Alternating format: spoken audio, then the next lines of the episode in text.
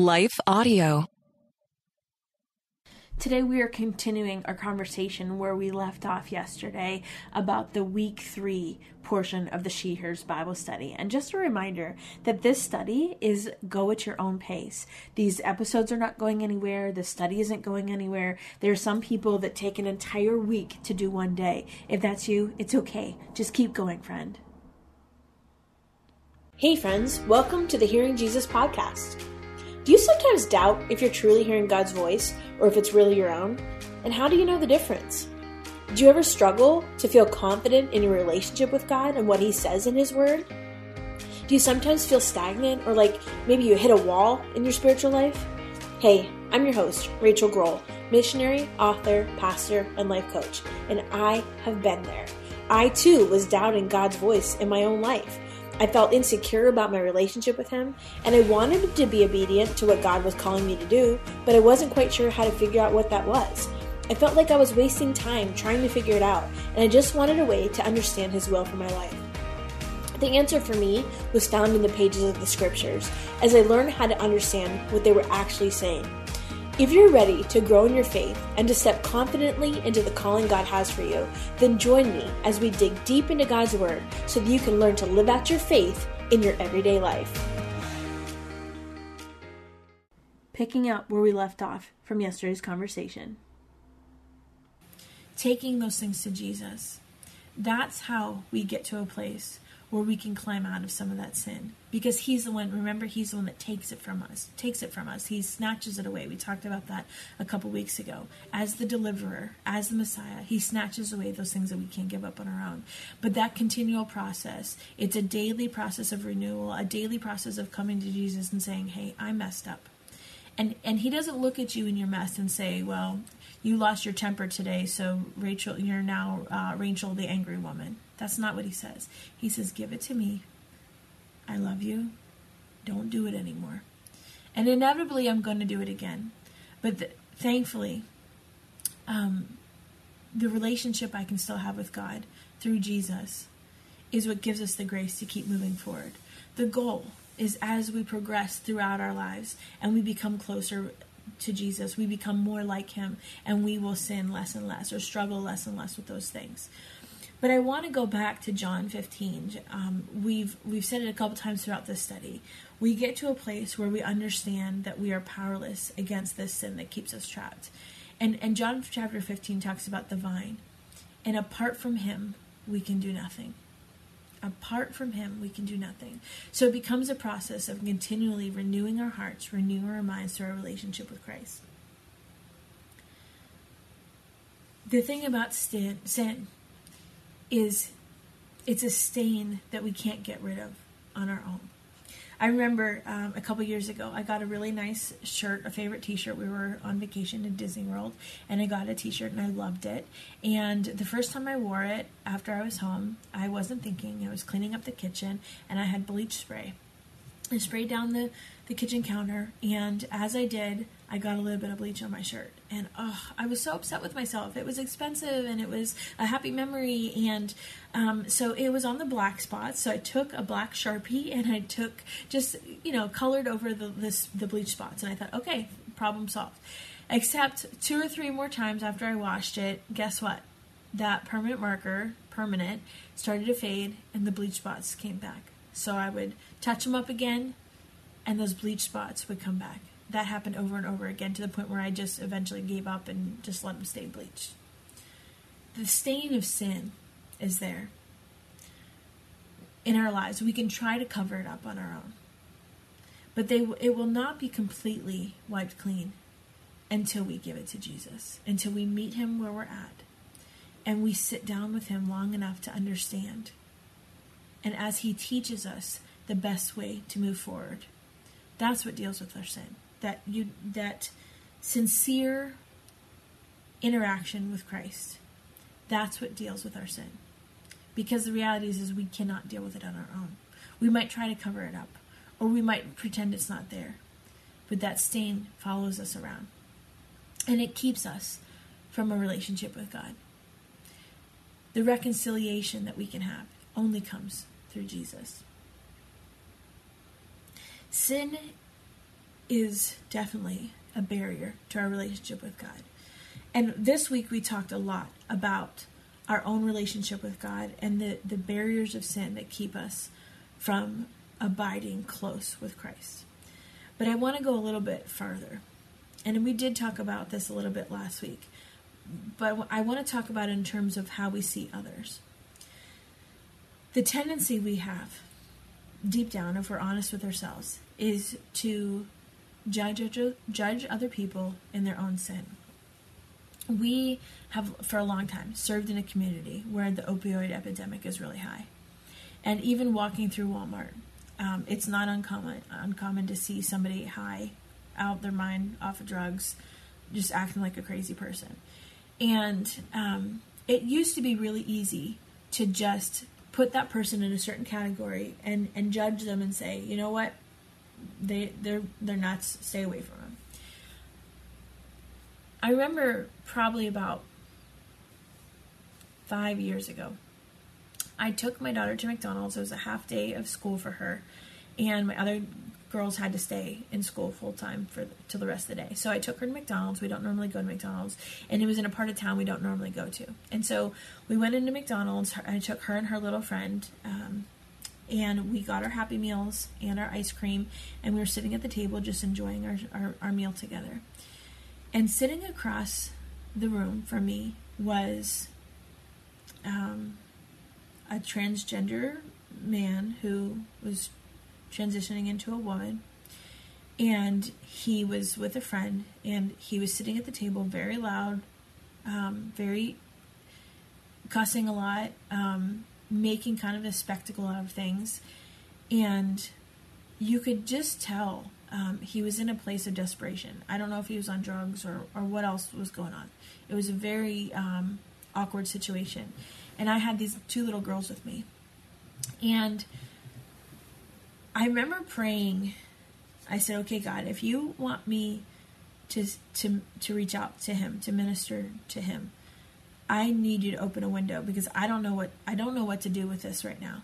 Um, it was because I didn't have just my daughter; I had my friend's daughter too, and my daughter is used to me doing all sorts of crazy things and talking to whoever. Um, but other people's kids, it's something different. So I remember just praying, "Okay, God, if you want me to reach out to him, I, I need you to open a window." And as soon as I finished praying that prayer, um, this guy shouts to me across the restaurant. He said, "Hey." I'm sorry for cussing in front of your kids. I just realized you got kids, and I'm really sorry. And I was like, okay, there's your window. And so I, my the kids were eating their ice cream, and so I got up from the table and I just said to them, "Stay here." They were a couple feet away from me, so they were fine. And I walked over to his table and I sat down and I said, "I feel like God wants to tell me t- wants me to tell you something." And he just stared at me and some tears started to well up in his eyes. And I said, You know, God loves you. He has a plan and a purpose for your life. And whatever you're feeling right now, He's not too far away that He can't still reach you. And I found out through tears, through tears stained cheeks, um, that this individual had the night before tried to commit suicide was squatting in somebody's house, just living there, and had been caught by the cops, had run from the cops, and um, ended up at McDonald's, was homeless, had been beaten up time and time again because our town um, had been very hostile towards him. Um, he wasn't able to get a spot in any of the homeless shelters because of his orientation and um, some regulations. This was a couple years ago. So, what we had in front of us was somebody that was completely desperate and ready to take their own lives. And so, I prayed for him and I invited him to church. I invited him to be part of our lives. Um, that may sound like something that you wouldn't do. Um, and in fact, there was um, an older couple in the corner of McDonald's who, you know, was whispering in hushed, hushed tones and pointing and glaring. And um, I wish this wasn't the case, but I recognize them as prominent church members at another church in our town. And I was the only one that reached out to this individual. So we became friends. And um, that relationship has not been perfect. We're going to take a quick break right here, and when we come back, we'll finish up this conversation about week three of the She Hears Bible study. But I don't see him the way the world sees him. I see him the way that God sees him. And so um, I had the opportunity to preach actually on the Samaritan woman at a local church and um, a couple years ago. And I, I think it had been on Facebook or I don't know where it was shared. They said I was going to be speaking. And he came. And afterwards, he came up to me, tears in his eyes, and he said, I just got out of jail. This was my first Sunday to be able to come to church, and I wanted to come see you. And he said, Thank you so much for sharing the story of the Samaritan woman because I said he said I, I feel like that was for me. There's a lot there. There's a lot that's going on in his heart and his mind. Um, obviously. But if we as believers don't reach out to the lost and hurting, how do you think they're going to get to Jesus? Jesus is the only chance they have at peace, at coming out of their sin, at uh, coming out of their suicidal mentality or their depression or their anger or their sin or whatever it is. Jesus is the only chance for that. And as believers, if we run away from that and we don't guide them to Christ, how do you think they're going to get there? They're not. And so, regardless of your position uh, on the chaos that is going on in our world right now, um, this month is Pride Month, and it is in your face right now. The response of believers is not to hide inside their houses. The response of believers is to lovingly speak the truth in love and guide people to Jesus. It is not our job to clean them up. That's the job of Jesus. Our job is to get them there.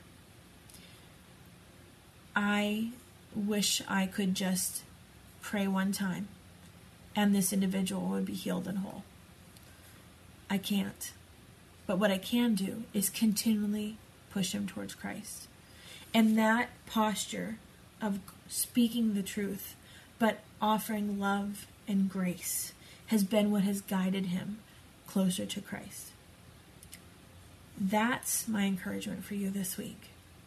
And I'm not trying to lump all sins into one category. And I'm not saying that we all have the same sin. And I'm not putting um, suicidal, you know, drug induced uh, jail time in the same category as jealousy. Please don't misunderstand me. What I am saying is, is that we have all been there. We have all been there and we will be there again. And if it's only one sin that separates us from God, then the reality is is we are all guilty and should be condemned. That's why we need Jesus. And so if we ourselves are capable of doing something that could drive a wedge between us and a perfect holy God, then what right do we have to judge others that are entrenched in other sin? We don't. We don't.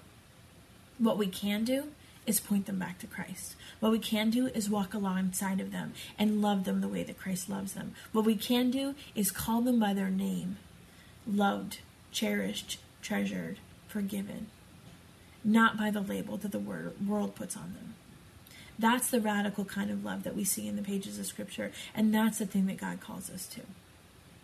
I want to pray with you before we go. And I want to pray that this week would be a week that you would not only accept the grace and the forgiveness that God offers for you, but that you would feel convicted and release the judgment that you have for other people and instead turn around and lead them to Christ. I'm praying for you this week. I'm praying that God would use this study in your lives, that it would use he would use it in such a way that that you would get it like he's sitting down and he's sitting with you and explaining to you his heart for his people. That's my prayer for you this week.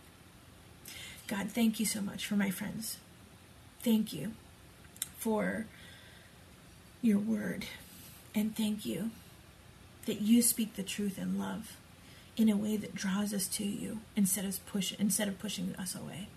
God, I pray that we would be that same light and love for people in this crazy climate that we have right now. That as believers, that know and understand the hope of the gospel, that we would be the light in those dark places, that we would speak the truth and in love to those that are hurting and alone in the darkness, God. Lord, I pray that we wouldn't shy away from others because of their sin or because of their labels, but instead you would burden our hearts for them, God, because we understand that we were there too. In fact, we're still there sometimes. God, I pray that just a posture of grace would overwhelm our hearts in such a way that we have no choice but to reach out to others through the love that you have for them. God, I thank you for my friends this week, and I pray that you would be with them, that you would work in their hearts in an amazing way, that they would sense your presence and your peace. In Jesus' name, amen. I know you've been frustrated with being confident in how to tell the difference between hearing from God and wondering if it's your own voice. Listen, I know. I've been there myself. That's why I wrote the Bible study, She Hears Learning to Listen to Jesus. This is a six week study that takes you through the book of John, looking at six women in the life of Jesus. It also teaches the color method of Bible study, which helps you to learn how to really understand the scriptures.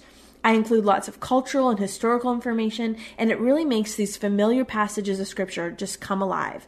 This is a great study to do on your own, to do with some girlfriends, or even some teenage girls, and it will help you really gain the confidence in how to hear from the Lord and set you up with some tools that will stay with you long after the study is over. You can find that on my resources page at shehears.org, where there are also some really good resources to help you in your spiritual growth. I pray that they are a blessing for you. I want to take just a second to thank the team at Life Audio for their partnership with us on the podcast. If you go to lifeaudio.com, you'll find dozens of other faith centered podcasts in their network. They've got shows about prayer, Bible study, parenting, and more.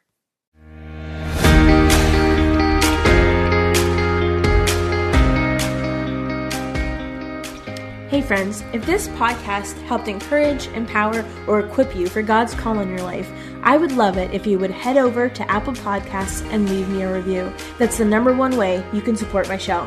You can also join our free Facebook community or Instagram page where I share inspirational tips, resources, and prayer throughout the week.